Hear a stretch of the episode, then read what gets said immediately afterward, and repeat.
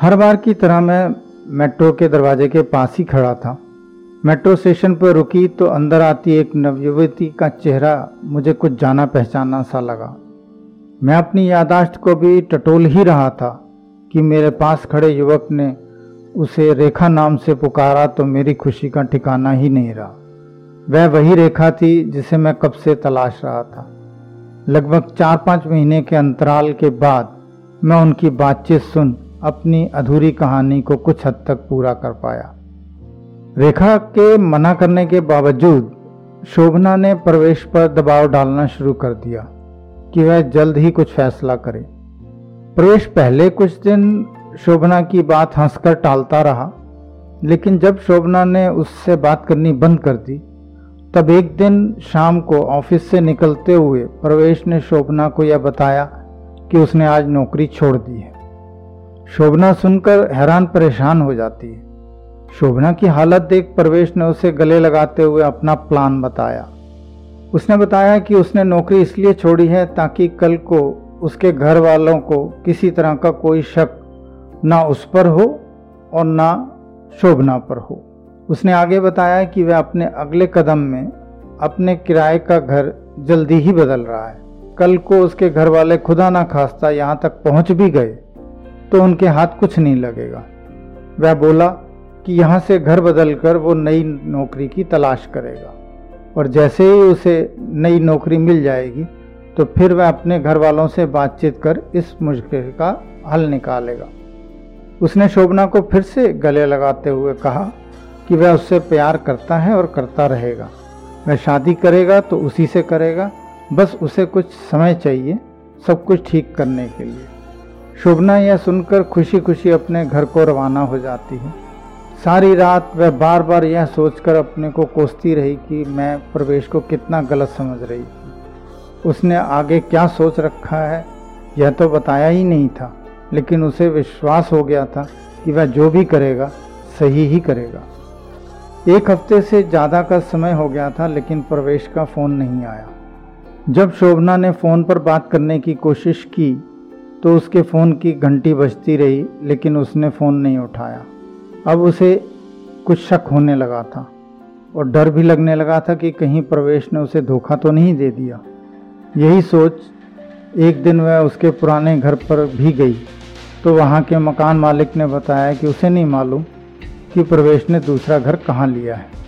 अब शोभना के पास सिर्फ़ प्रवेश के फ़ोन का ही सहारा था।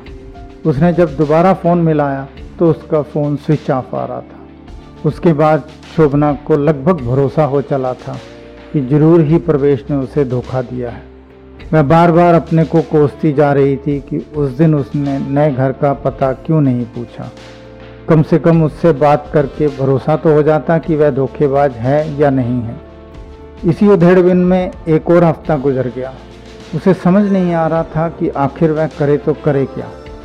इसी बीच एक अनजान नंबर से उसे कई बार फ़ोन आ चुका था, लेकिन वह उठा नहीं रही। एक दिन परेशान हो उसने उस अनजान नंबर से बात करने की सोची ही थी कि उस नंबर से फिर से घंटी बज उठी। उसने फ़ोन उठाया और हेलो कहा ही था कि दूसरी तरफ़ से बोलने वाले ने अपना परिचय देते हुए बोलना शुरू किया। जैसे जैसे वह सुनती जा रही थी वैसे वैसे उसका चेहरा खुशी से चमकता जा रहा था। फ़ोन रखकर वह खुशी से झूम उठी।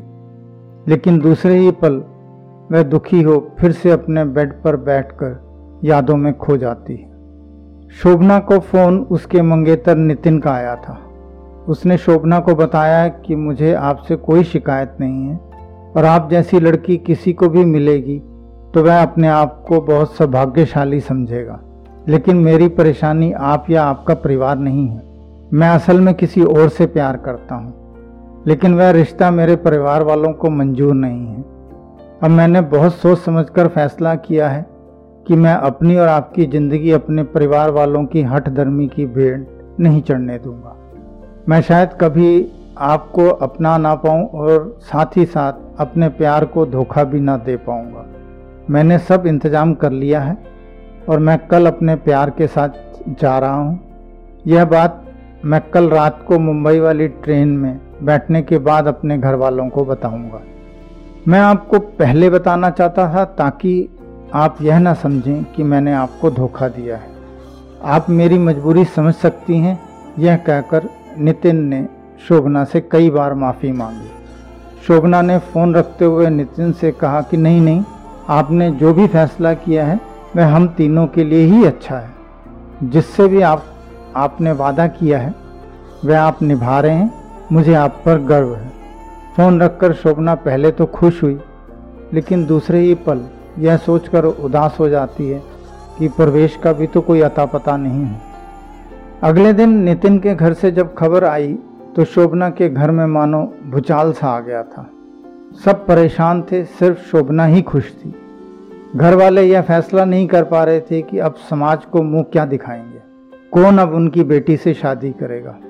मौके का फ़ायदा उठा। शोभना ने सबके सामने बोल ही दिया कि बड़ी शान से आप मुझे अनजान जगह भेड़ रहे थे। देख लिया नतीजा। अगर वह दबाव में मुझसे शादी कर भी लेता तो मेरी और उसकी ज़िंदगी हमेशा के लिए ख़राब हो जाती। और ये सिर्फ़ आप दोनों परिवार वालों की हटदर्मी के कारण ही होता। यह अच्छा हुआ कि उसने यह फैसला शादी से पहले ले लिया। काश मैं भी ऐसा कर पाती। यह सब बोल वह अपने कमरे में आ जाती है। शोभना उस रात सो नहीं पाती। उसकी सारी रात करवटें बदलने में ही निकल जाती। वह उस शादी से तो बच निकली थी, लेकिन उसके प्यार ने भी तो उसे धोखा दे दिया था। बीस दिन हो गए थे, प्रवेश को गैब हुए। उसका कोई पता नहीं था कि वह कहाँ है और क्या कर रहा है। शोभना को प्रवेश से की आखिरी बातें बार बार याद आ रही थी। प्रवेश का उस दिन का चेहरा बार बार उसके सामने आ रहा था। प्रवेश उसे धोखा नहीं दे सकता। ज़रूर उसके साथ कुछ ना कुछ हुआ होगा। उसका प्यार गलत नहीं हो सकता। लेकिन अब वह क्या करे? जब सुबह हो गई तो वह अनमने भाव से उठी और तैयार हो ऑफ़िस जाने के लिए निकलने ही लगी थी कि उसकी माँ ने उसे बात करने के लिए अपने पास बिठा लिया। माँ ने उसे अपने पास बैठा, बहुत प्यार से कहा कि सब अपने किए का पछता रहे हैं। और सबने मिलकर यही फैसला किया है कि वह उस लड़के से उसकी शादी करने के लिए तैयार हैं, जिसे वह चाहती है। यह सुनकर शोभना और परेशान हो जाती। जब उसे कुछ नहीं सूझता तो वह यह कहकर कि वह सोचेगी, घर से निकल जाती।